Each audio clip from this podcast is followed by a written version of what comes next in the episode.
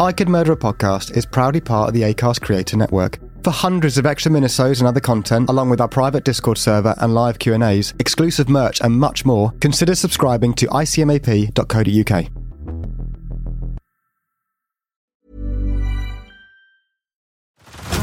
Head over to Hulu this March, where our new shows and movies will keep you streaming all month long. Catch the acclaimed movie All of Us Strangers, starring Paul Mescal and Andrew Scott.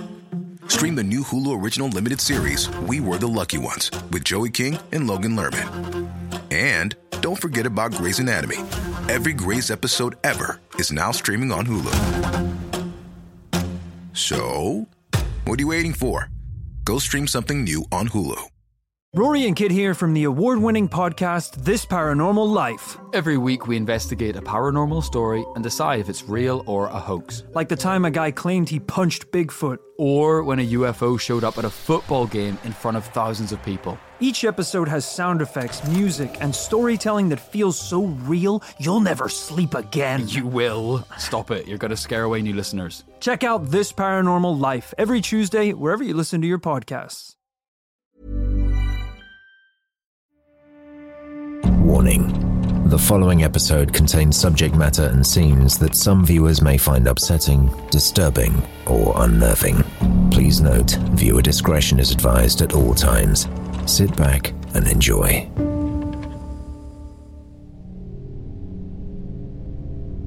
Today is the day, the day that it all begins.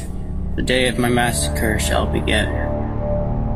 All the kids in school will fear and hide. From the wrath of my power, they will know who I am. I am nothing, I am no one. My life is nothing and meaningless. Every day I see the world ending another day. You will all see, you will all know who my name is.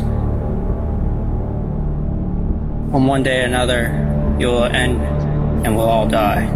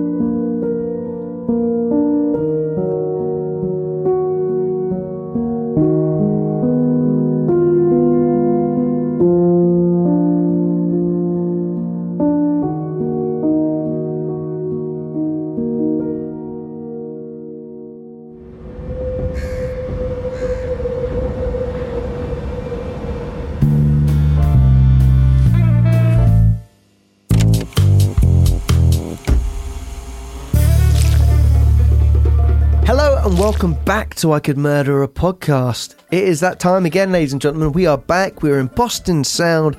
Producer Dan is at the desk mixing away. Oh yeah, I love it, me. You do, don't you? And then Ben, Hello. oh, so nice to see you again. So nice to be back. Thank you for Yeah, having me. That's all right. Appreciate it. You're a guest host Today. Yeah, there's gonna we're looking we are looking around. Yep. So let us know if you're interested. How are you? Yeah, really good. Yeah, it feels good to be back. I'm only guesting this week, which I feel less nervous about. Yeah, that's fair. Yeah. So last week we covered the Black Panther case. We missed a really obvious gag, which immediately kicked herself after the after filming it. Um, he tried to do a taxi rank, Black Panther cabs. There you go. it's Um, good stuff. It's good stuff. Yeah, we missed it. Very, I'm very angry. Tom was that. so angry that he kicked a curb, ladies and gentlemen. in front of teenagers. Um, I was by myself wearing Crocs. And all in all, embarrassing. We live to fight another day. We do indeed. We do indeed. And another day, another case. This particular one, we wanted to start with a bit of a precursor because we're very aware that at the time of recording this episode, Nikolas Cruz's sentencing is ongoing. We're also aware that there is uh, a massive amount of emotion surrounding the case, as there rightly should be. So we just wanted to uh, put a little trigger warning out there that we are going to be covering graphic descriptions of events as well as testimonies from survivors that may cause distress uh, to some viewers or listeners. Big shout out to Phil as well, our animator, who at the beginning it was his idea to depict the, the victims of the case, not glorifying what happened. So it was a real nice touch from him. So yeah, big shout out to Phil. Definitely. So, we are covering the case of Nikolas Cruz, the Parkland school shooter, also known as the Stoneman Douglas High School shooting.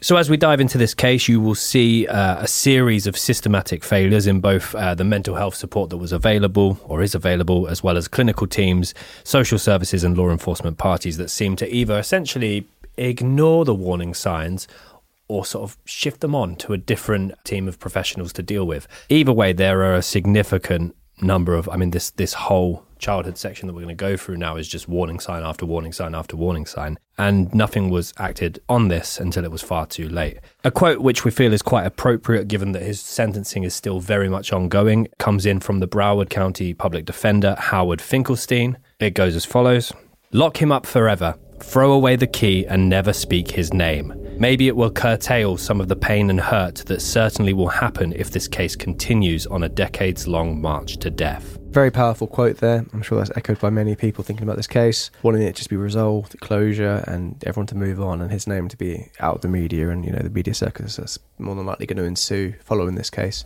as time goes on. We're going to look at the early life of Nikolas Cruz, and we're going to kind of see the red flags like Ben was mentioning that are very much present, and see where perhaps things could have been you know different if if people were to intervene. But yeah, we're going to get into it now and go through the early life of Nikolas Cruz. Nikolas Jacob Cruz was born on the 24th of September 1998 in the city of Margate, in Florida, which is part of the Miami metropolitan area.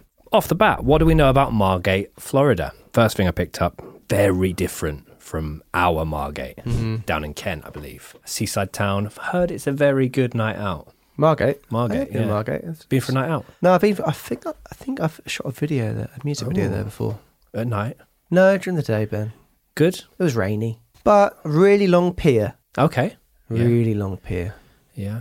Yeah. Fair enough. Well, the one over in Florida, I'm sure it has many, many piers, many beautiful beaches. Probably not as long though. Probably not. I mean, everything's bigger in America, though, I've heard.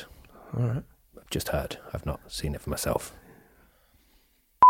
So, the Margate in Florida is home to the Calypso Cove Water Park, which I love water parks. I'd, I'd lo- love us free to go to one one day, maybe. I don't know. And the city's motto is Together we make it great. It is known for, as I said, its many beautiful beaches, and it's tucked between Coral Springs and Coconut Creek, which I think sounds lovely.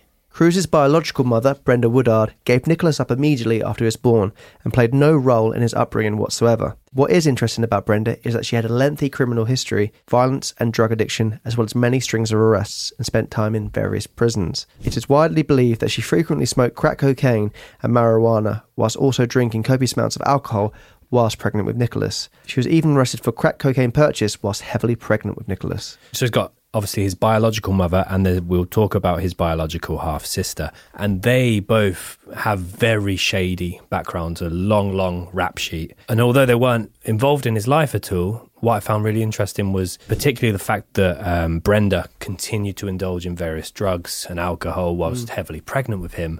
Surely that had a knock on effect on his. Um, It's a ripple effect, isn't it? And that's it's, it's the question in nature and nurture, isn't it? Slightly, it's like if that's in your blood and within, and you know, in, if you're born, you know, if your parents are taking drugs or whatever whilst you're born, you can even be born with a dependency yourself. So yeah, it's certainly not going to have helped him uh, develop as a baby. So, though she played no active part in his upbringing, there definitely are factors as a result of Brenda that heavily influenced who Nikolas was. A member of the state's prosecution team would later go on to say, It is not necessarily her past, but how her past contributed to his genetic makeup, her use of drugs and alcohol while she was pregnant with him, and how her genetic makeup was passed on to him. So between 1980 and the early 2000s, Brenda was arrested almost 30 times. Some of her charges included domestic violence, battery, weapons possession, car theft, drugs possession, burglary, fleeing from law enforcement, and physical assault for which he served numerous different prison sentences. That's a long list. On one particular occasion in 2010, whilst living in shared accommodation within a Florida retirement complex, Brenda beat her housemate unconscious with a tire iron. She also threatened to burn a neighbour's house down. Wow. Hmm. Nikolas also had a biological half sister who was born to Brenda, Danielle Woodard. Danielle is also a habitual offender and drug user and has her own extensive list of interactions with law enforcement and the prison services. Some of her charges include attempted second degree murder, for which she served an eight year sentence, cocaine possession, credit card fraud, fleeing from law enforcement, and battery. In total, Danielle was arrested 17 times, and two of those arrests were for carrying firearms into schools. Which is that's a very interesting part of it. Yeah, what that's the that's the thing. He so he literally as soon as he was born, no interactions with his uh, half sister, no interactions with his biological mother, but yet the similarities in Mm. some of his behaviours, as well as the fact that potentially the drug and alcohol abused whilst pregnant with him, you're going to see that sort of repeat behaviour here as we go into his childhood. So, although neither played any physical part in Cruz's childhood, it is very interesting to note that their criminal histories, as well as their dependence on substances, are something, as I mentioned, you will see later in Nikolas's childhood. It can also be proven that continued substance abuse, as well as alcohol abuse whilst pregnant, can have a significant impact on the health of your baby. As soon as he was born, Nikolas was adopted by Linda and Roger Cruz. The couple had also adopted another boy who would become Nikolas's brother, Zachary Cruz. So Linda and Roger were both very hardworking individuals and were financially stable at the time that they adopted the boys. And obviously, both of them also had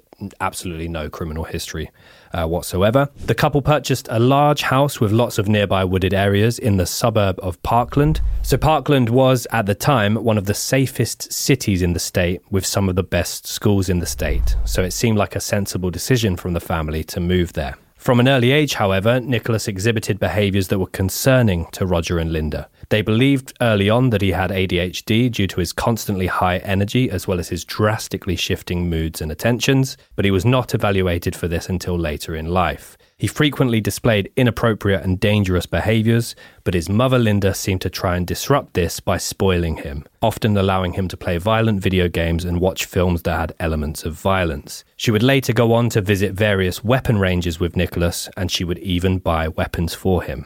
Nikolas's behaviour would occur at school, in the community, and at home. When Nikolas was just 10 years old, Linda had to call the local police to the house. That particular call was the first of dozens of times over the next decade that she would have to make a call to law enforcement, often for help to keep her sons under control. Roger Cruz sadly died in August of 2004 at the age of 67, when Nikolas was 15 years old, leaving Linda to raise their two adopted boys by herself. Neither of the Cruz boys seemed to be too impacted by the loss of their father, and both of them began to walk all over her in the absence of the father figure. And there are many allegations that both of them were abusive to Linda physically. This dynamic is really, really interesting because although there was someone in signs whilst Roger was in the house, as soon as Roger passed away, it seems like the boys completely begin to act out against uh, against Linda here, and it just gets worse and worse as time goes on. So, not long after Roger's passing, police began to regularly attend the Cruz household. They were mainly called to break up fights between Nikolas and his brother Zachary. However, they were also called to the house several times due to Nikolas's aggressive tantrums and threats of violence. Neighbours in their community claim to have seen police squad cars in the Cruz driveway at least once every fortnight. Of the total of 23 incidents that deputies responded to at the Cruz house, 18 of them involved Nikolas Cruz. The Parkland Sheriff's Office said that none of the particular incidents appeared arrestable under Florida law. In November of 2013, Linda claimed that she was pinned against a wall by Nikolas because she took away his Xbox. The following year, deputies reported that neighbors had called to claim that Cruz was witnessed using a BB gun to shoot a neighbor's chicken. I would have thought this is where social services intervene and say this sadly isn't working out if the police have been called 23 times. Where's the responsibility there of the social workers to be like, you know, this adoption, Roger passed away, but things are exacerbating and going in the wrong direction? It's really interesting because they, they adopted the boys from a very early age. They had a nice big house. They had, from the outside looking in, you know, picture perfect lifestyle, but obviously behind the scenes, things were very, very different. But then as soon as um, Roger passes away, this just, this switch just clicks. Yeah, Linda is left almost a victim in this situation. So a Parkland neighbour claimed that on several occasions she saw both Nikolas and Zachary Cruz being rough with the Cruz family dogs. She also described claims from a different neighbour who had witnessed the Cruz brothers holding down a neighbour's cat as they let their dogs attack it. The cat sustained significant injuries and was taken to Coral Springs Animal Hospital. So obviously that's a huge red flag that we've um, discussed for many cases. Obviously the abuse of animals and it's a clear sign of like lack of empathy and just like that horrible violent streak. Mm-hmm. So Cruz attended and was expelled from various schools due to continued misbehaviours and issues regarding attendance. In fact, he was transferred between six different schools during a three-year period. Parkland was known for having some of the best schools in the state, but none of them were able to accommodate or change Cruz's negative attitude and behaviours. So, as a result of this, Cruz was sent to attend a specialist school for young people with learning disabilities and emotional and behavioural difficulties, before eventually, two years later, going on to attend Marjory Stoneman Douglas High School. So, whilst attending this specialist school, some of Cruz's misbehaviours included breaking windows, breaking exit signs, pulling the fire alarm, and screaming inappropriate slurs during classes. One particular classmate claimed that Cruz used to look up disfigured people on the internet and he found the whole thing hilarious. Cruz also regularly looked up firearms on the school computer. Another school friend also claimed that Cruz would look up the number 666 on the classroom computer and also regularly looked at disturbing images. Cruz once also looked up how to make a nail bomb.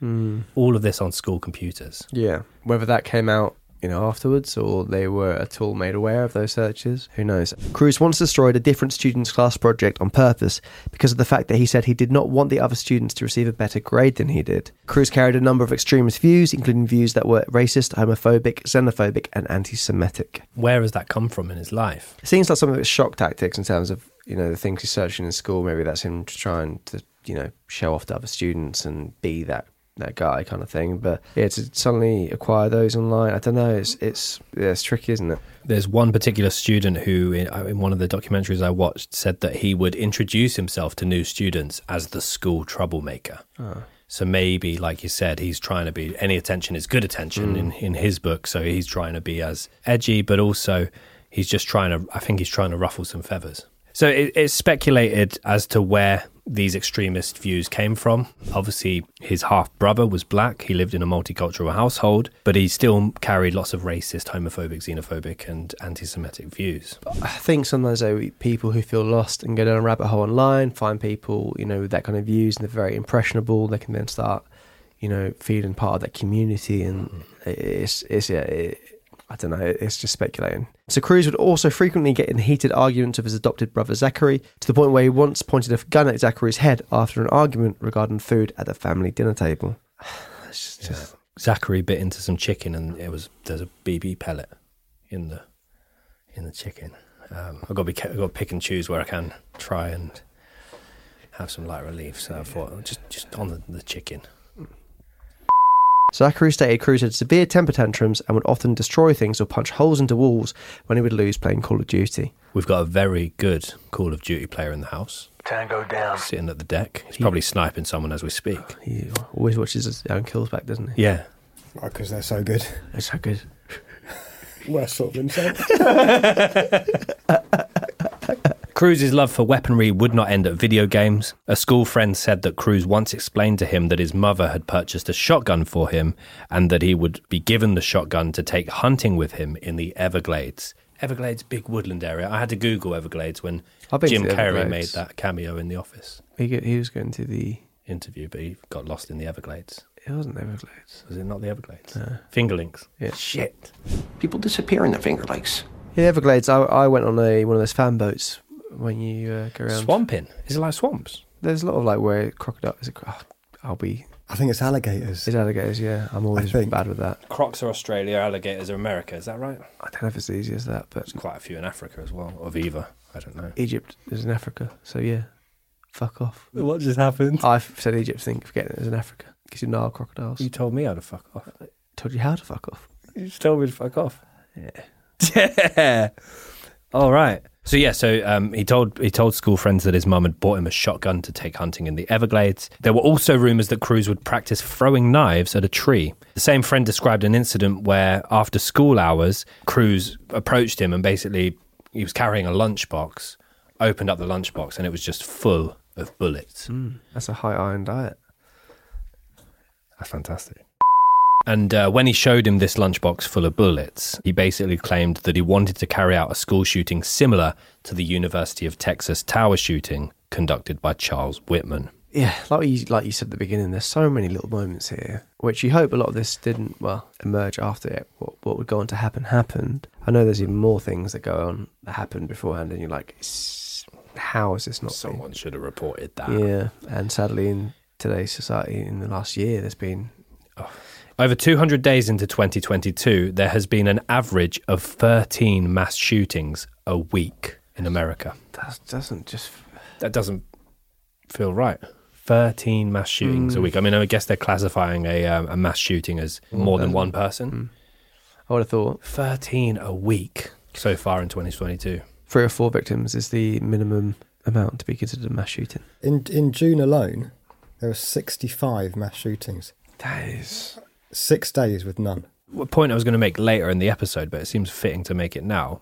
After 9 11, Mhm. and we're, we're not a political podcast, we're not, we don't get too stancy, but after 9 11, they made so many changes to the airport and to security at airports that there's not really been anything since 9 11 similar to it. After the Oklahoma City bombing, they monitored purchases of chemicals and people with suspicious internet browsing history. With school shootings or mass shootings, why have they never? I mean, I know gun laws change all the time, but not significantly enough to stop things like this happening. It seems to be a mass shooting has to occur in a certain place, and then that school itself takes on the new stance where it's like metal detectors and all this stuff. And it's like, well, That's not preventative enough, no, is it? It's reactive. What was the number, down for June of this year? 65. 65 mass shootings. And you said that there was six days where there were none. Six days mm. with none, yeah. Yeah, it's it's an absolute baffling figure, and yeah, I mean, um, we, I'm sure again we're we're, we're just echoing what a lot of people think and Well, feel so about this. We get like a Sky News alert every time there's there is one in America, and it's just like every other week. Well, um, obviously we're not in the in the know completely about every single one, but it's just yeah, staggering. Cruz would very often make remarks about committing and idolizing mass shootings. He once remarked about the Pulse nightclub shooting in Orlando, Florida, saying that he was glad that they killed all those gay black people. Cruz also frequently used and drew the term white power on various walls and items of clothing. Cruz once showed a school friend a picture of a decapitated cat. Cruz bragged about his firearms collections and the dozens of animals he had killed. It is important to note that none of this information was ever reported until after the Marjory Stoneman Douglas shooting. There's going to be so much of this. Like every every few lines of his childhood is just how has that happened? How has that not been reported? Cruz worked as a cashier at a dollar store called the Dollar Tree, which is a role that he claimed to resent. He made very few friends whilst working there. So after his father Roger passed away, Linda Cruz became adamant about not using online banking due to concerns that her sons could access her account when she was home with them. She also expressed concerns that both of her sons, Nikolas and Zachary, would damage the house if she was gone for any extended periods of time. At some point, and perhaps also linked to Roger passing away, money became a problem for the Cruz family, and Linda ended up selling their Parkland home in early 2017, and, and essentially she pushed through for a quick sale uh, to get money for the property quickly. Helen Pasquiola, a neighbor of the Cruz family, said, I saw Nikolas and I said, Are you moving? And he said, We cannot afford to live here anymore. So perhaps feeling more vulnerable without Roger, I guess physically and financially, Linda Cruz said to a friend that she did not want Nikolas to live with her anymore once he turned 18 because she was in fear of what that might mean for other people. The same witness would describe frequently hearing Nikolas screaming at Linda and threatening her whilst talking with her on the telephone. So you've adopted him, you've also adopted Zachary, and as soon as he turns 18, that's it. Mm. Is essentially what she's planning. So there's got to have been something either said or done or both. Well, I mean, calling the police over 20 times is probably enough for any parent to be like, if you're not happy under this household, then. I mean, a lot, of, a lot of people do have that opinion once 18. Like, it was a very classical, it's probably quite an old fashioned uh, Mm. opinion of like, that's a time when you can leave the house. The same witness heard Nikolas Cruz threaten to kill his mother and burn the house down. He apparently repeatedly told Linda to kill herself and that if she wouldn't do it, he would do it for her and burn the house down with her in it so that he can watch her burn. He further stated that nobody would be able to stop him from doing what he needed to do. Linda Cruz would call many of her friends hysterically crying over the telephone that the boys, Nikolas and Zachary, were abusive towards her. She also claimed that Nikolas would regularly break things inside the home, punch the walls, and he even broke the television. Linda's friends would describe Linda of having to whisper over the phone out of fear that Nikolas would hear her on the phone and react negatively or aggressively towards her. Which she, she's How terrifying is that in your own home with your own son? yeah. Cruz would tell his mother to go fuck herself and wish that she would die. Cruz stated things to the effect that with Linda gone, he would be able to do whatever he wanted. Every kind of passing hour that Linda is alone with those boys, she's becoming more and more vulnerable. At the age of 15, Nikolas also once struck a neighborhood child on the head with a ladle. And due to the fact that this happened outside the family home and with another family's child, he was referred to various mental health teams as a result. But when passed between different counselors and therapists, many of them basically recommended involuntary treatment for Nicholas it was never actually sought. So he never actually got the treatment that they would recommend. And hmm. that will be a recurring pattern throughout this timeline of events. Linda uh, regularly tried to hide the Wi Fi access at home because she was concerned about Nikolas's internet activity. And we're going to talk about that in a little bit because it's unbelievable the type of things that he was searching. Linda looked at Nikolas's internet search history and learned that he had searched about weapons amongst many other things. Nikolas once told his mother that he was going to blow up a school. And the reason that he had been moved between so many schools, he basically told his mother that he was being bullied rather than he was kicked out because he had threatened other people. So he's also manipulating situations and lying to his mother there. So we talked about we were going to look at some of Nikolas Cruz's internet search history. Some of it is disgusting, the things he was searching, and I was not aware of any level of, of the dark, dark things he was looking into. But we're just going to talk about a few of them now. So, majority of his searches in the build up to the shooting included graphic searches relating to underage girls, but there are also numerous searches uh, that related to extreme violence, decapitations, terrorist incidents. A lot of searches relating to the Virginia Tech shooter, the Columbine shooters. There's loads of different. I mean, one bizarre one here: woman's Viagra for sale. Yeah, police shooting videos, stands out, school shooter footage. You see the uh, the documentary on school shooting simulator. Do you know Yeah. about that? No. There was a game made, literally a school shooting simulator. It was put on Steam, which is like a public platform to download games and stuff. That's crazy. It's crazy. It got banned eventually, but Yeah, jeez. Yeah, it's it's very very concerning this list, and I don't know what a porn uniform is, but that's one of the searches. A porn uniform. Some very dark. Selling a little or a lot? Shopify helps you do your thing however you cha-ching. Shopify is the global commerce platform that helps you sell at every stage of your business. From the launch your online shop stage to the first real life store stage, all the way to the did we just hit a million orders stage. Shopify is there to help you grow. Shopify helps you turn browsers into buyers with the internet's best converting checkout. 36% better on average compared to other leading commerce platforms because businesses that grow grow with Shopify. Get a $1 per month trial period at shopify.com/work. shopify.com/work. Say hello to a new era of mental health care. Cerebral is here to help you achieve your mental wellness goals with professional therapy and medication management support. 100% online. You'll experience the all new Cerebral Way, an innovative approach to mental wellness designed around you. You'll get a personalized treatment plan from a therapist, prescriber, or both in a safe and judgment free space. Your cerebral therapist or prescriber will outline a customized plan with clear milestones along the way so you can get to feeling your best. With Cerebral, you're not alone in your mental health journey.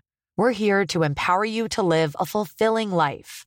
So take that first step towards a brighter future and sign up today at cerebral.com slash podcast and use code ACAST to get 15% off your first month. Offer only valid on monthly plans. Other exclusions may apply. Offer ends July 31st, 2024. See site for details. Spring, is that you?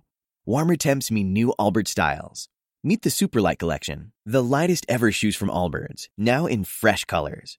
These must have travel shoes have a lighter than air feel and barely their fit that made them the most packable shoes ever.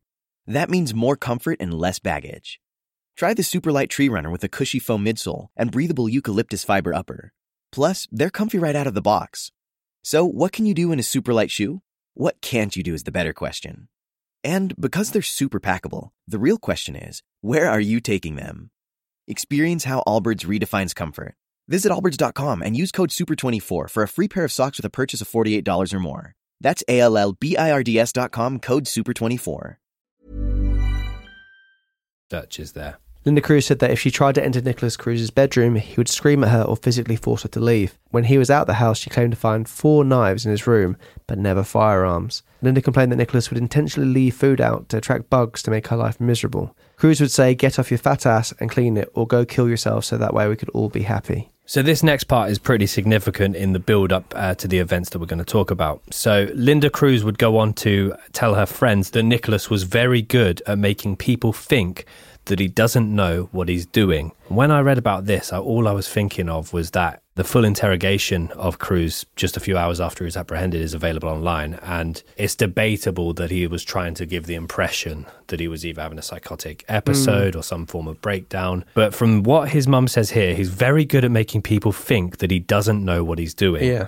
She was also adamant that Nikolas knew exactly what he is doing, but played people into thinking that he had had such a horrible life and that he had been bullied and was depressed, but that this was not the case. The impression she said was that Nikolas was highly manipulative. There's similar arguments to be made about the Columbine shooting because some people argue actually they weren't bullied nearly as much as it's reported they were, and in fact, they actually bullied other people. Nikolas here all we see is him telling his mum one version of events and not mentioning any of these other horrific things that he's said and done. That's important to note if you do go on to watch the um, the full interrogation and also his current court battles and sentencing because Well, even him wearing those glasses, I feel that's such a play of making him look big- small and look make him look weak and small and yeah. oversized dressed shirts. Yeah. yeah. So Linda Cruz died on the 1st of November as a result of pneumonia.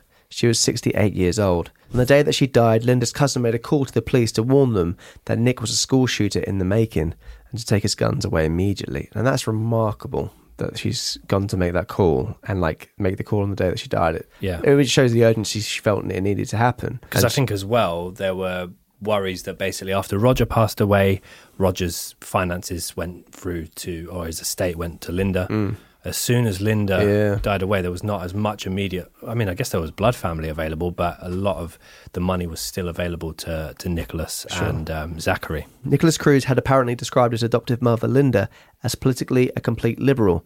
When Linda died, Cruz placed a MAGA hat, Make America Great Again, on her gravesite because he thought it'd be funny. This action was later proven by a photograph located on Cruz's phone. Shortly after her death, Nikolas attended a local bank with his mother's bank card as well as a female guardian. Emotionless, he requested to know how much money was in the account and how quickly he was able to access it because he had things to do. So this is really scary now. So there's there's no kind of legal guardian, I suppose, over over Nikolas at this point. He goes on to live with various friends and relatives. With one particular uh, school friend claiming that in one instance, whilst at middle school, Cruz basically described that both of his parents were dead and that he lived with his grandmother, who he would beat up regularly. So Cruz went on to live briefly with a family friend, Roxanne Deschamps, outside uh, of Palm Beach in Florida. But this situation also seemed to end quite badly. According to the Palm Beach County Sheriff's Office, Cruz said that he got in a fight with Deschamps' son, seriously injuring him.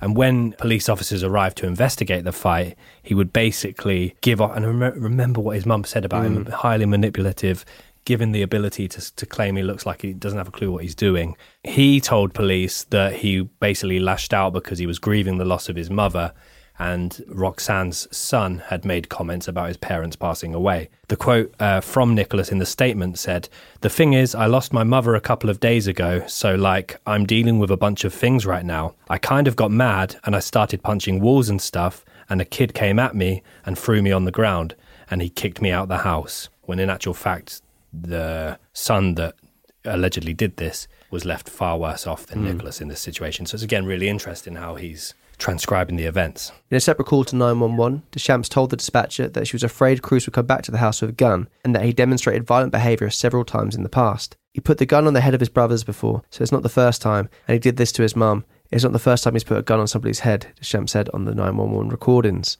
No arrests were made. According to the police report, a sheriff's deputy picked Cruz up from a nearby park and returned him to Deschamps' home. So there's just there's just conflict everywhere this guy goes. One student of, I mean, we mentioned the specialist school that uh, Cruz attended. One student described Cruz as awkward and said that he made bad jokes about Jewish people, Nazis, and Hitler. And he said that Cruz would also say things like, "I wish all the Jews were dead," and was often frequently racist towards African Americans. Alongside uh, various racist behaviors, Cruz would also bring deceased animals to school with their heads removed. Cruz would also show other students and was proud of the animals he had killed. This student also said that Cruz would draw swastikas at lunch and also on school desks. All I remember from school desks were the S's, like the free line and the little Superman ones. Yeah. The warning signs were absolutely there. That something that is absolutely astonishing is that there were 48 unreported slash reported but not acted on troubling signs regarding Nikolas Cruz. And when they are listed as follows, it becomes heartbreakingly infuriating to know that the shooting was not prevented from happening. So the following um, reflects the categories of Cruz's behaviour which were uninvestigated. So some of them weren't reported, but some of them were reported and weren't basically followed up seven incidents of animal cruelty, 19 incidents where Cruz was in possession of a firearm or a knife, eight statements of hatred toward a group or a person, 11 statements of desire to hurt or kill people, and three specific statements about a school shooting. So, yeah, when you look at that list, it's. This is Crazy. It's unbelievable, isn't it? Mm.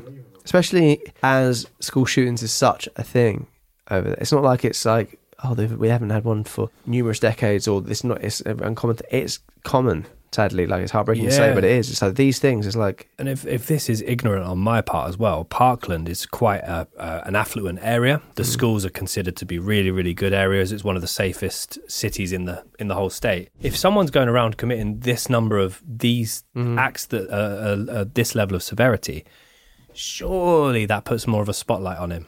Forty-eight of these things before. Well, well, no one did take any action.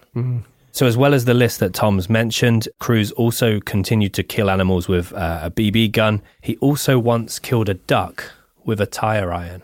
The killings occurred on a monthly basis. One thing that's also very interesting and, and quite predominant in his ongoing sentencing right now is that he posted all sorts of things on various social media platforms, but predominantly on Instagram and Snapchat, including on July 10th of 2017, he uploaded a photo to his Instagram of a dead frog laying next to its own remains. So he'd basically gutted this frog with the caption, These things killed my dog, so I kill them, pretty much. And it's, it's an absolutely hideous image. So there was a, a female student from Marjory Stoneman who knew Nikolas Cruz well because he had previously dated her friend. And I believe this was one of the very few female friends that he did have. Basically said that he was abusive not only towards the female that he dated, but towards her. And they had seen images on his phone that he had claimed to have killed frogs, lizards, and squirrels. And he would also regularly upload to Snapchat pictures of deceased animals, also including shooting at alligators in the eyes.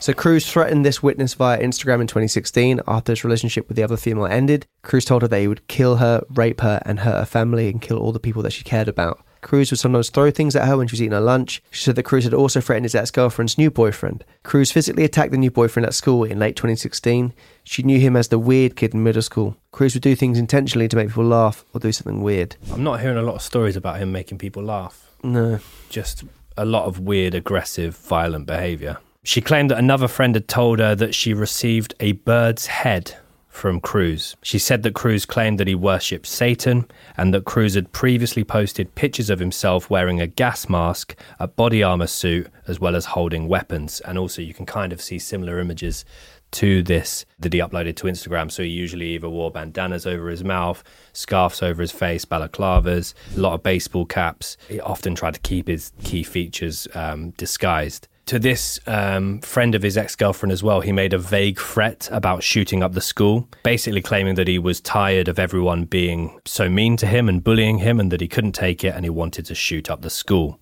When confronted about this, he changed his story completely, saying he was only joking. He felt bullied because he was into hunting and the outdoors, and other people at the school weren't too into this, which again is just completely twisting the narrative com- compared to what he's actually doing. And the majority of the students just thought that he was weird and creepy. Once again, none of this information was ever reported to law enforcement until after what we're going to go on to talk about. So, as well as uploading pictures of animals that he had abused, he would also upload images of his arms that he claimed he had, uh, well, he had multiple scars on each arm that were self inflicted wounds caused by the knives that he owned. And not only were the police familiar with Cruz, but the FBI were also notified about Cruz. So, yeah, the FBI was notified about Cruz after he left a comment on a Mississippi bail bondsman's uh, YouTube channel. His name was Ben Bennight. And the comment basically said, I'm going to be the next professional school shooter. So Ben Bennight reported the comment as spam and immediately alerted the FBI. Yeah, which is great from him. But yeah, it, it obviously didn't lead to anything or any interaction there. The Bureau received a second tip on the January 5th, weeks before Cruz carried out the shooting at Stoneman Douglas. The caller, who the FBI said was a person close to the suspect, warned that Cruz had a desire to kill people and worried about the potential of him conducting a school shooting. Cruz attended Marjory Stoneman Douglas High School for a while, which is an incredibly well regarded school, but was expelled for disciplinary reasons after assaulting another student at the school. The school administration had circulated an email to teachers warning that Cruz had made threats against other students. The school banned him from wearing a backpack on campus, which yeah, I mean, that, so obviously they have fear about him and what he could possibly do. The high school's motto was be positive, be passionate, and be proud which I think are all things that he very much wasn't. Before we go into the timeline, uh, the students at Marjory Stoneman Douglas High School um, had been, in weeks leading up to this particular day, practicing a code red situation for the school, which n- apparently numerous schools across America, this is kind of quite common, where basically they practice the event of an active shooter being on school campus. They instruct teachers and children on uh, the appropriate things to do and um, protocol to follow. A lot of people sort of mentioned that the fact that they were practicing so many simulations or active shooter scenarios in the lead up to events is that a lot of people on the day of the actual sh- shooting felt that this was a drill. When they practice a code red, there's going to be a fake shooter, and we're going to practice a code red. So, some people believe that students, as a result of doing this so many times, did not take the actual Mm. protocol seriously, and that would prove to be quite a fatal reaction on the day of the actual shooting. And now we're going to go into the timeline of the Nikolas Cruz Stoneman Douglas High School shooting.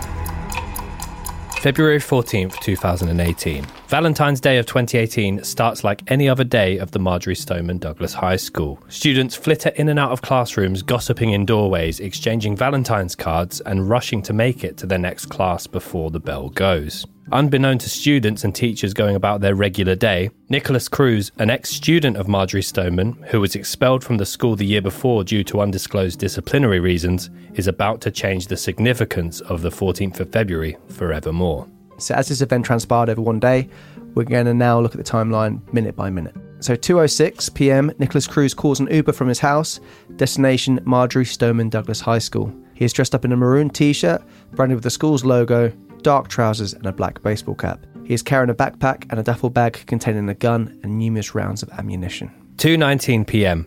The Uber arrives at Cruz's intended destination. Cruz gets out of the car, puts on his backpack, picks up the duffel bag, and strides with a particular purpose towards the main school building. School resource officer Scott Peterson spots Cruz arriving. Recognizing the ex student and knowing that Cruz is not welcome on campus due to his previous expulsion, he issues a radio message raising awareness that Cruz is on site and heading towards Building 12. Now, we mentioned the Code Red drills that the school were practicing in the months prior. It's important to note that a Code Red incident is not called at this time, later blaming a training technicality as the reason for initial hesitation. So, as well as the uh, backpack and black duffel bag, Cruz also had with him a guitar case, and he was spotted with this by not only the Uber driver but multiple students as he entered the building. So a couple minutes later, Cruz enters Building 12 and immediately unpacks the black bag he'd been carrying in the stairwell. He pulls on an AR-15 semi-automatic rifle. During this preparation, he comes face to face with 15-year-old student Chris McKenna, who is out of the class on a bathroom break, and Cruz warns him, "You better get out of here. Things are going to start getting messy." Chris recalls having a horrific inkling over what was about to take place. He runs from the building and bumps into coach Aaron Feist. Feist leads McKenna to the school's baseball field and instructs him to wait there whilst he heads back towards the building 12 to investigate further. Feist will unfortunately become one of the lives that Cruz claims as part of his deadly attack. As McKenna runs from the building, Cruz immediately opens fire, shooting at random into multiple classrooms, shattering windows and penetrating doors and lockers with bullets on the first floor. From the initial hallway attack, three are killed and one person is injured. Mass hysteria breaks out in Building 12 amongst teachers and the students who are hearing and seeing the events unfold. Those who have not already been hit take cover where they can and hope and pray that the shooter bypasses them. Others start live broadcasting the shooting via social media. And that's the thing, there is so much mobile phone footage and audio of this event. It's chilling insight into a mass shooting. Cruz turns his attention to classroom 1216, where he fires directly into the room. One person is killed and a further three injured. After this fatal attack, Cruz spends a few seconds stood outside the door, reloading his gun with ammunition. Once his task is completed, he moves towards class 1214. The 30 students in classroom 1214 have been studying the Holocaust as part of their history syllabus when Cruz open fires on them. Six people are hit, two of which are killed instantly. Scott Peterson, the school resource officer mentioned earlier, issues a radio statement over the school's channel to colleagues claiming, Be advised, we have possible, could be firecrackers. I think we have shots fired. Possible shots fired, 1200 building. I mean, he already seems incredibly incompetent. Yeah, there's a, a lot of criticism over this particular individual. We'll go on to talk in more detail about him shortly, but he doesn't seem very sure in himself or what he's seeing and hearing whatsoever. Yeah. The school fire alarm is set off during the chaos, and as a result, students and staff start pouring out into the corridors and start evacuating the building. Cruz continues to stalk the hallway, firing at random into doorways and classrooms. He kills two more and he injures another two more people. The first 911 call is made just minutes later, and officers are dispatched to the school. Whilst all of this is going on, Scott Peterson is shown on camera outside Building 12 alongside another school security guard. Peterson will later come under heavy criticism for seemingly not acting with intention to disable the shooter, and a picture of him stood next to a white pole appearing to do nothing will end up circulating the national news stations. Keep in mind that Peterson was an armed school security officer.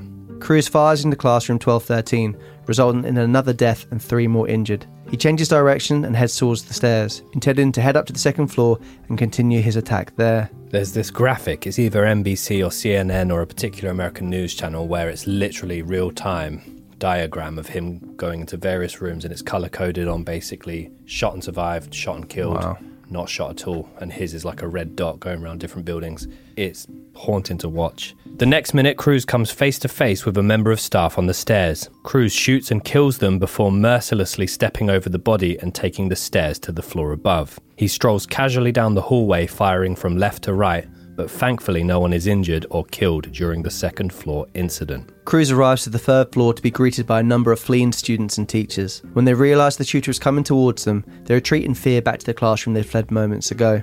A teacher is shot by Cruz outside room 1256, and other students are also shot as Cruz continues his random firing spree into various classrooms. Cruz then takes a moment to reload again, during which time a number of students run for their lives. Once reloaded, he turns towards the fleeing students and opens fire.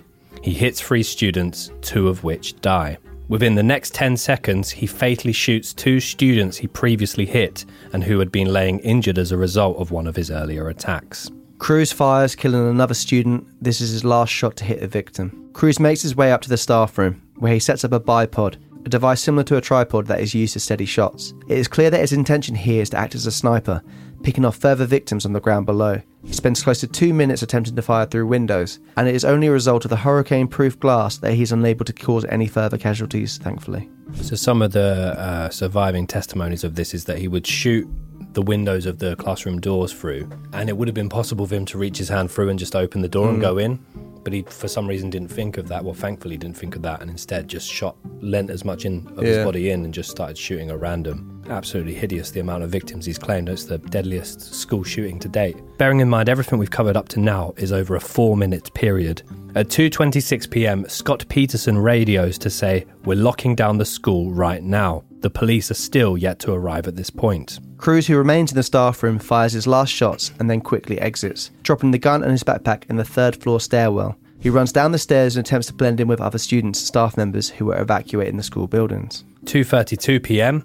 Police enter building 12 of Marjory Stoneman Douglas High School, approximately 11 minutes after the first shots are fired. They are informed that the suspect is wearing an ROTC uniform, which is a reserve officers training corps. At 2:36 p.m., more officers arrive on the scene and enter building 12. However, Cruz is long gone by then, and although police come face to face with a gruesome scene of bodies and blood, their perpetrator is nowhere to be found. At 2:50 p.m., Nikolas Cruz arrives at a nearby Walmart where he's caught on the camera buying a drink from a Subway inside the store. He pays the cashier and then leaves. At 3:01 p.m., Cruz, clearly unsure what to do with himself after unleashing the deadly attack, then arrives at a McDonald's.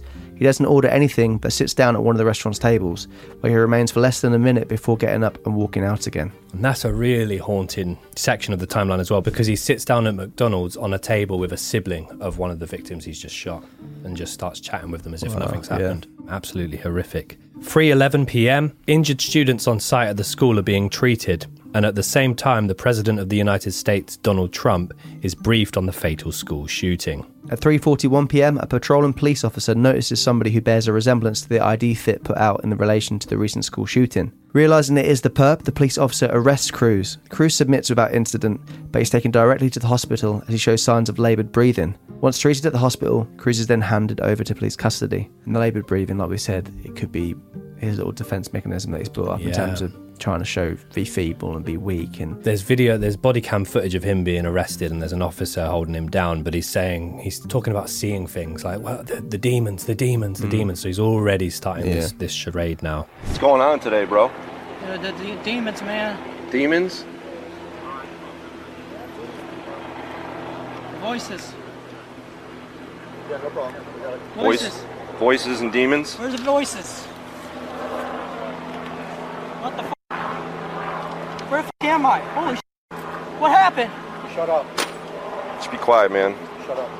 At 3:50 p.m., Donald Trump tweets, "My prayers and condolences to the families of the victims of the terrible Florida shooting. No child, teacher, or anyone else should ever feel unsafe in an American school." worst impression I've ever heard of Donald Trump. My prayers. I can't really do Trump.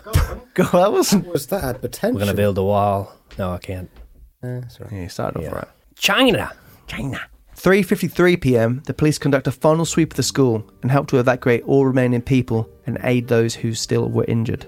At 6 p.m., Nikolas Cruz arrives at the sheriff's office in a blue hospital gown. After 30 minutes of questioning, Cruz admits he is responsible for the event, which is now on record as the worst school shooting in the history of the United States, with a total of 17 dead and many more injured. During the 6 minutes and 40 seconds that Nikolas Cruz spent shooting inside Building 12 of Marjory Stoneman Douglas High School, he killed 14 students and 3 members of staff. Their names were Alyssa Alhadeff, aged 14, Scott Beigel, 35, Martin Anguiano, aged 14, Nicholas Dworet, aged 17, Aaron Feist, aged 37, Jaime Guttenberg, aged 14, Chris Hixon, aged 49, Luke Hoyer, aged 15, Cara Loughran, aged 14, Gina Montalto, aged 14, Joaquin Oliver, aged 17, Alaina Petty, aged 14, Meadow Pollack, aged 18, Helena Ramsay, aged 17, Alex Schachter, aged 14, Carmen Schentrup, aged 16, and Peter Wang, aged 15. So, a little more on the victims of this horrific attack. So, geography teacher Scott Beigel who was shot and killed after he unlocked a classroom for students to enter and hide from Cruz. Aaron Feist, an assistant football coach and security guard, was killed shielding two students from the gunfire. Chris Hixon, the school's athletic director, was killed as he ran towards the sound of the gunfire. So, just on that, those three adults have done so much more than Scott Peterson even began to do. Yeah, they're, they're running towards the gunfire unarmed. Whilst Uh, he's armed and trying anything he can to stay away from. Yes, Chris Hixon, he tried to attempt to help the fleeing students. Student Peter Wang was last seen wearing his Junior Reserve Officers Training Corps uniform. He held doors open so people could flee as quickly as possible. Sadly, Peter was unable to escape, unlike the many that he helped. Cruz would fatally shoot Peter before he had the chance to flee, and Peter Wang's actions have been described as heroic. A petition was submitted to the White House for him to be buried with full military honours. Alyssa Alhadeff was the captain of the Parkland Football Club. Around three weeks after the shooting, she was honoured by the United States women's national soccer team prior to a game in Orlando, where her teammates of her team she played for and, the, and her family were invited to the game and presented with official jerseys that featured her name. Meadow Pollack was a senior who was shot four times. As Cruz fired into other classrooms, Pollack crawled to a classroom door but wasn't able to get inside. Cara Loughran, a freshman, was alongside Pollack, and Pollack covered Loughran in an attempt to shield her from the bullets. The shooter returned to the classroom and located Pollack and Loughran, discharging his weapon five more times and killing both girls. So that just shows you the heroics and how people just you know knew what was happening and they just gave up their life or gave up their lives willingly to to protect other people. It's, it's astonishing the people. That's what, how young they are doing those things. It's you literally can't imagine it. There's also some people who um, who, who left there with injuries and, and survived. And we're going to talk about them now. 15 year old Anthony Borge was discharged from hospital on April 4th, nearly two months after the attack. He was dubbed the real Iron Man. Borge was shot five times after he used his body to barricade the door of a classroom where 20 students were inside. Wow. Just think about a 15 year old holding that door and stopping people getting shot Five five, times. times. Borge was honoured with a humanitarian award at the 28 BET Awards, and that's the Black Entertainment Television. With Columbine, to an extent, you could argue that they were targeting uh, the jocks, African Americans, bullies. With this, Nikolas Cruz is just anyone. Yeah. Boy, girl, old, young, It's just so indiscriminate and, and just Random. completely at random. Mm. So sadly, this wasn't the end of loss of life from the incident. Many staff and students after the incident have suffered from survivor's guilt and PTSD. On March 17, 2019, 13 months after the shooting, 19-year-old Sydney Aiello, who survived and whose friend Meadow Pollack had been killed during the shooting, died by suicide after struggling to attend college. She was terrified of being in the classroom and also had been treated for survivor's guilt and PTSD. Less than a week later, a 16-year-old boy who had survived the shooting died by suicide. So it just goes to show that it isn't just the case of people out there that they've people have lost their lives that day and some people are injured. These these injuries are you know the, the mental scars as well and things that always going to be with it, with you and people are going to be terrified of certain events, PTSD. It's it's a ripple effect from these things. It's not just a case of that day was horrible and everyone moves on. This thing lives in the community and in these people's lives you know, forever. It's it's absolutely horrible. Yeah, the amount of trauma inflicted on not only the victims, but the survivors, the victims' families, the survivors' families, the whole town, the whole city, the whole state, the whole country, the whole world. Yeah. It's, I don't know if that's exactly necessarily what Nikolas Cruz was trying to do. He didn't seem to crave infamy. Well, actually, that's, that's, that's, that's an interesting point because some of his videos of him that he uploaded of him saying, I'm going to be the next school shooter, I'm going to do this, I'm going to do that. On that point, it's interesting because yeah, he did he did record certain videos, which we'll, we'll play some of them now. Hello. My name is Nick, and I'm going to be the next school shooter of 2018. My goal is at least 20 people with an AR-15 and a couple tracer rounds. I think I can do get done. Location is Stone Douglas in Parkland, Florida. Going to be a big event. And when you see me on the news, you'll all know who I am. You're all going to die. Pew, pew, pew, pew, pew. Oh, yeah. Can't wait. And the way he's just kind of casually saying it, saying some of those phrases and laughing after he says it, it, it has a little bit of Elliot Rodger about it, but a different kind of vibe. It seems very infantile and the way he says things. And she's, like, oh yeah, I'm going to do that, and then no, I'm actually no, what's it called? It's called the quad or whatever. And he's just, he's just, yeah, it's so, it's so bizarre. So we're going to go into the aftermath now. Uh, as we, as Ben mentioned, Scott Peterson, the school resource deputy, uh, came under heavy criticism, which I think, to be honest, is fairly justified. The blame was mainly placed on him as a result of the footage obtained for the event, showing him to be stood around not doing anything in particular during the time of the attack. The Broward County Sheriff Scott Israel addressed the TV cameras after the attack and made his feelings quite clear to the world. In the case of Scott Peterson, our school resource deputy, I want to clarify any rumours. He was armed, he was in uniform. After seeing video witness statements and Scott Peterson's very own statement, I decided this morning to suspend Scott Peterson without pay pending an internal investigation. It's quite staggering when you see some of the quotes that actually come directly from Peterson, which he said over calls. There was a name for him that, well, there was a hashtag that started trending as well, which was uh, Scott Peterson, the Broward Coward. Seven minutes after the gunman entered the building, Mr. Peterson said over the radio, Broward, do not approach the 12 or 1300 buildings, stay at least 500 feet away at this point. It's very bizarre that he's in, he's like he's basically instructing people to stay away who are people that are coming to help, and yeah, it's the fact that he's yeah he's armed. That literally is his job. I'm sure, I mean, he would have went through training in order in order to obviously be able to mitigate these situations.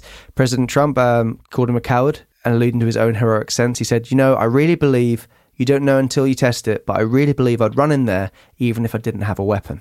And obviously, Trump, you know, that's very sounds very Trump. the talk, yeah. But then a lot of people, a lot of teachers did run out in there without a weapon, and they ran in there, they protected students, and students protected other students. And this this man was stood outside. I mean, I, I, it's so easy for us to say, oh, well, it, obviously it would have been absolutely terrifying, but then don't take the job if you can't, you know. And it's like, like we said, sadly, this isn't a one case, and you know, this hap- Yeah. this happens sadly in America. Even the fact that they, the kids are uh, conditioned, used to experiencing drills of any kind, how horrifying is that to know that you, your kids would go through something like that, even a drill, Yeah. and have to prepare for the likely situation of an, an active school yeah, the shooter. fact that yeah, like I was, when you were saying earlier on, it's just thinking that how, how bad has it got that that is like you know an everyday thing. Oh, we're going to do drills to practice for this. Well, interestingly, uh, Trump's tweets regarding, you know, or, or comments regarding going in there without a weapon coincidentally came at a time that he was spearheading the idea to train and have armed teachers in schools. The case sparked worldwide gun debates once again, which they these school shootings always do, with the NRA and pro-gun politicians all coming under severe criticism. The school's response to this event was grief counselling was provided for the families affected by the Parkland shooting, and the state of Florida offered to cover the funeral fees for the victims. Since the shooting, the school has reassessed its health and safety procedures,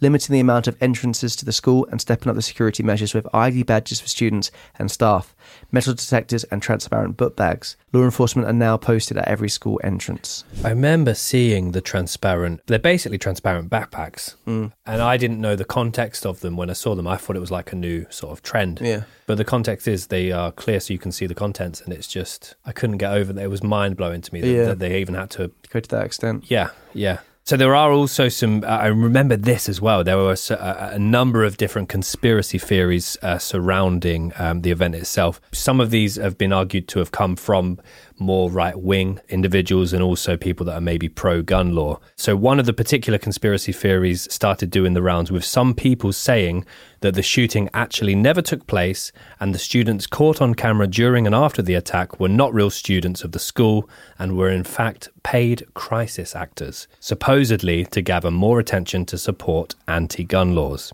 One of the particular individuals that came under large focus of this conspiracy theory was David Hogg, who was the son of a retired FBI agent. And he was a prominent name that gets banded around with regards to this particular theory. And he was someone that was very much an activist in the wake of the event. So, in the wake of the shooting, Hogg became a very vocal anti gun supporter, organizing nationwide rallies which pro Trump supporters took as a direct attack on the president. Controversy was also raised when Donald Trump Jr. was seen to like two tweets that suggested this was the case. This is slightly different to our usual case because the the court proceedings are actually currently happening right now as time of recording and there's not been an actual sentence given to uh, Nikolas Cruz. Being that's been because of course some of it, the sentencing at the moment is Mm. likely to be kind of autumn, mid fall time, and that is some of the most. Even his defense team, Cruz's defense Mm. team, were crying. Yeah. in some of the witness statements. Yeah, exactly. Which just just shows goes to show like the power of those statements and just yeah, how this whole event seems so avoidable and yeah, it, it was so pointless. It was so preventable. All of it. The amount of what was it? Forty-eight reports or warnings, severe warnings about Cruz. So yeah, it's July sixth, 2022, four years, five months, and four days after the attack, saw the sentencing trial against Nikolas Cruz begin. So obviously we can't comment on the final um, sentencing because it hasn't happened at, at the time of recording. There was the footage of him in the interrogation where his brother Zachary comes in, or his stepbrother Zachary comes in. Zachary kind of he takes some of the blame a little bit. He says, you know, how he treated him, and he basically calls him out for being a monster. And Mm-hmm. he, it, it's really heartbreaking to see Zachary, Yeah. and what he had to say. And and I do think what his mother said, Linda said about him being able to act as if things weren't his fault, he wasn't aware of what he was doing. he was Yeah. kind of he was Playing play- Zachary a little bit. Is that too it depends how manipulative, like how, how manipulative he is, but it did fit, it come across like as if he'd just woken up and he realised what he'd done. Which but then it was also the second he clocked the security cameras, that's when the show started. Mm. Yeah, So, it's a very peculiar case, as we mentioned earlier on, with Nikolas's uh, birth mother be, uh, taking drugs, hard drugs, and drinking when when he when she was pregnant with him. I mean, we don't know exactly the effects that would have had, but it sounds like um, Linda and Roger were they did the best they, They did the best they could, I and- mean, you could argue maybe she was too easy on him. Well, I, I do think social services have a responsibility. The twenty third time the police the police get called, I don't know how that, that hasn't been intervened even then. And then all the numerous times the FBI was told that this kid was saying that he was going to be a school shooter. If it, I know it's so easy for us to sit here after the event and say all these things, Mm-hmm. but again, you hope from this um, people learn lessons and take that forward and, and are able to kind of prevent things like this happening in the future. But as we said, from June, there's been what 63 new mass, mass shootings in America. So um, obviously, not all of them are school shootings, but some of them are. So it's it's Can I tell you something shocking? yeah, There was a mass shooting today, really. injuring nine. There was three mass shootings yesterday, injuring about 15, killing two. There's a mass shooting on August 5th. Three, in fact. It's unbelievable. You don't. It's it's one of those things because obviously we're over here in the UK and we hear probably hear more about when it's like a school shooting or something like that. We don't hear about the other daily mm-hmm. events that happen in each state. I mean, each state is obviously so vast and big, and Well, over here, we only recently had the first live televised trial in the UK, didn't we? Are some of these people being inspired by seeing things like this on television all the time? it's tricky, isn't it? I mean, that's the thing. It's like what is the influence on, on the, the infamy, and he he very much idolized the um, Columbine shooters, and you could argue, obviously, we know online a lot of people kind of the Columbiners support them and stuff. It's it it just seemed like a bit of a game to him. Even the fact he says his goal was 20 people. Yeah. So yeah, I mean, we played the video. My name is Nick. I'm going to be the next school shooter of 2018. My goal is at least 20 people with an AR-15 and some tracer rounds. It's going to be a big event, and when you see me on the news, you'll know who I am. You're all going to die. I can't wait.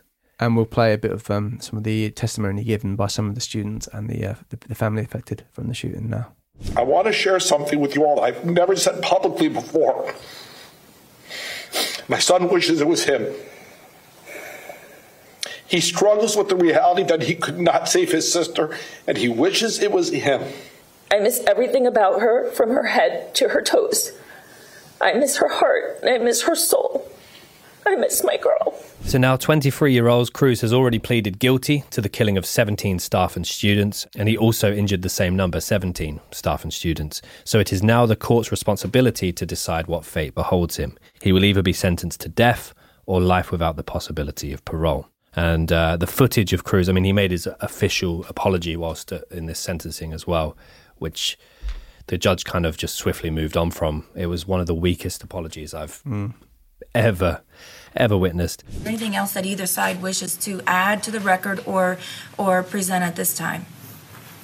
I believe Mr. Cruz wanted to make a statement to the court and to the victims present in the courtroom. Okay. May I take off my mask? Sure. I am very sorry for what I did, and I have to live with it every day. And that if I were to get a second chance, I will do everything in my power to try to help others. And I am doing this for you, and I do not care if you do not believe me. And I love you, and I know you don't believe me, but I have to live with this every day. And brings me nightmares, and I can't live with myself sometimes. But I try to push through because I know that's what you guys would want me to do. I hate drugs, and I believe this country would do better if everyone would stop smoking marijuana and doing all these drugs and causing racism and violence out in the streets. I'm sorry, and I can't even watch TV anymore. And I'm trying my best to maintain my composure, and I just want you to know I'm really sorry. And I hope you give me a chance to try to help others. If, if I believe it's your decision to decide where I go and whether I live or die, not the jury's. I believe it's your decision. I'm sorry. So, footage of Cruz in court shows him covering his ears and hiding his face during audio being played to the court from the day of the shooting, with shots being fired and students heard screaming and crying. There was a podcast I was listening to the other the other day, very well produced, lots of sound Mm. effects, lots of audio editing and things like that. But they played so many sound bites from extracted from phones, and I couldn't listen to it anymore. Yeah. It was like there were no trigger warnings or anything like that, and it's just a really harsh insight into the idea of a school shooting. Definitely. So, one thing that did happen as well after he went through his first trial is that Cruz was allowed to reconnect with his biological mother. So, they, they held a, a video call together shortly before she died of cancer. And why would he even be allowed that? Why would you grant him Mm. that? Or her, because she's a criminal. So, that was the case of Nikolas Cruz, the Parkland shooter. And now, as we do try and get a little bit of levity and like relief in these cases, which I know is, is particularly hard to do, but now we're going to do our segment of lookalikes. What does it look like? That looks a bit like that. It's a bit like this. Now, Ben, you you said you weren't too confident with what you got here, boy. No, no. I uh, struggled this week, obviously, with the fact that the trials and the sentencing is ongoing right now, which I've been watching some of. It was just, I really struggled looking at him because it just made me angry. But something that Tom pointed out earlier on in the episode is that either him or his legal team, or kind of a combination of both, have made a distinct effort to make him appear even more dorky or harmless or Yeah, small and childlike. yeah, they're basically dressing him in, in a really polite fashion. The oversized glasses, the big dress It's shirt. like the Menendez brothers, and they made them wear jumpers and stuff like that to kind of soften their character. Exactly, exactly. So during his recent apology, one thing I've gone with an apology is that this is uh, probably my weakest one ever, but who knows? Hopefully, it brings some brightness into an otherwise very dark case. So, whilst making his recent apology uh, to the judge and the jury, he's dressed pretty similarly to the Joker when he's making his efforts at stand up comedy. That is terrible. Yeah.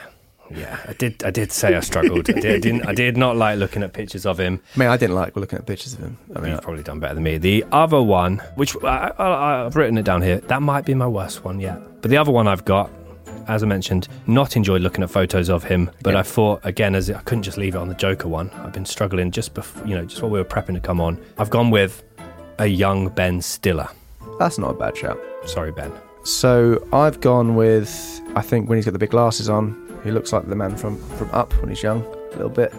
Not great shout. But then I also thought, take away the glasses there, Ben. Looks a little bit like James Milner. Oh wow, I think Milner wins It's it. a little bit. It's, it's, it's got a bit of a strong jaw, isn't he? A little bit like Milner. Which is sorry for James Milner. It's a horrible thing to say. You look like yeah, it looked like it. It was hard this week. So yeah, I'm not gonna I'm not gonna slate yours too, too badly this week. It was a very heavy case. Like we said, big shout out to Phil for the animation, um, honouring the victims of, of the case. It, it was a heavy one. Yeah, I think it's this kind of. I think it is important to talk about these kind of cases and kind of shed light on it and shed the kind of reason why these things need to be looked at and you know things need to change in order to prevent things like this happening in the future and hopefully hopefully something does actually get done about it but you know with every passing day it seems like another one happens and not much is actually rectified Yeah, I mean some of the some of the stats that Dan has shared with us whilst whilst we've been filming is just Harrowing, The, yeah. the, numbers now, are, and they all have been for many many years. The numbers now are just incomprehensive. They're just they don't sound real. No, no, and that's that's tragic, absolutely tragic. But yes, thank you everyone for listening or for watching. We do audio and video episodes of every every case that we cover. We appreciate that this one was probably a little um, heavier heavier than than ordinarily we would we would cover, but we wanted to cover it. So and yeah, quick shout out to um, Gully Garms who've been dressing us this series. You see the Florida themed t shirts here with, uh, with, our lovely Raffler and shirts. A big shout out to them. And uh, also, you can use our codes kill Ben, or KillTom 30% off at Gully Gums, and they've got some great items over there. So why not go check them out? Yes, guys, thank you again for all your support. We very much appreciate it. If you're after more content, we do have a Patreon page. If you search I Could Murder a Podcast on there, it will come up. We've also got all of the uh, all of the social medias: Instagram, Twitter, Facebook, TikTok. Um, just at Could Murder a Pod, or for TikTok at I Could Murder a Pod. We've also got a merch shop.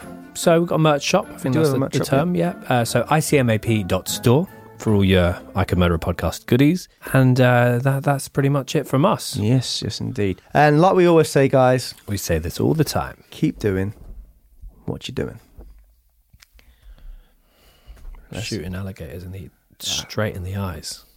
Yeah. Yeah, I can't. Punch you in the hole in the wall if you lose Call of Duty. Hitting a kid with a ladle. Hitting a kid with a ladle, yeah. Wow. Oh, I guess. Until next time. See you later. Take care of yourself.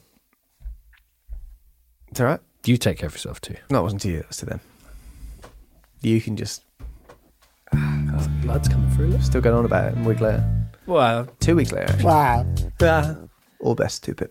Hello and welcome back to another I Could Murder a podcast. At that time again, ladies and gentlemen. Um, just before we we started, we were playing around with some cocktails. And Dan, if you could describe yourself as a cocktail, what cocktail would it be and why? It's too much. Too much. Too much. You have been listening to I Could Murder a Podcast, written and presented by Tom Norris and Ben Carter, produced and mixed by Dan Lambert at Boston Sound, edited by Ben Bonsey, additional research and timelines by Lauren McKenna Parker, artwork and animation by Phil Whitton, and theme song by Alfie Indra. If you've enjoyed this episode, please remember to subscribe and give us a five star rating on Apple Music and Spotify. For additional exclusive content, check out our Patreon page at patreon.com forward slash could murder a pod.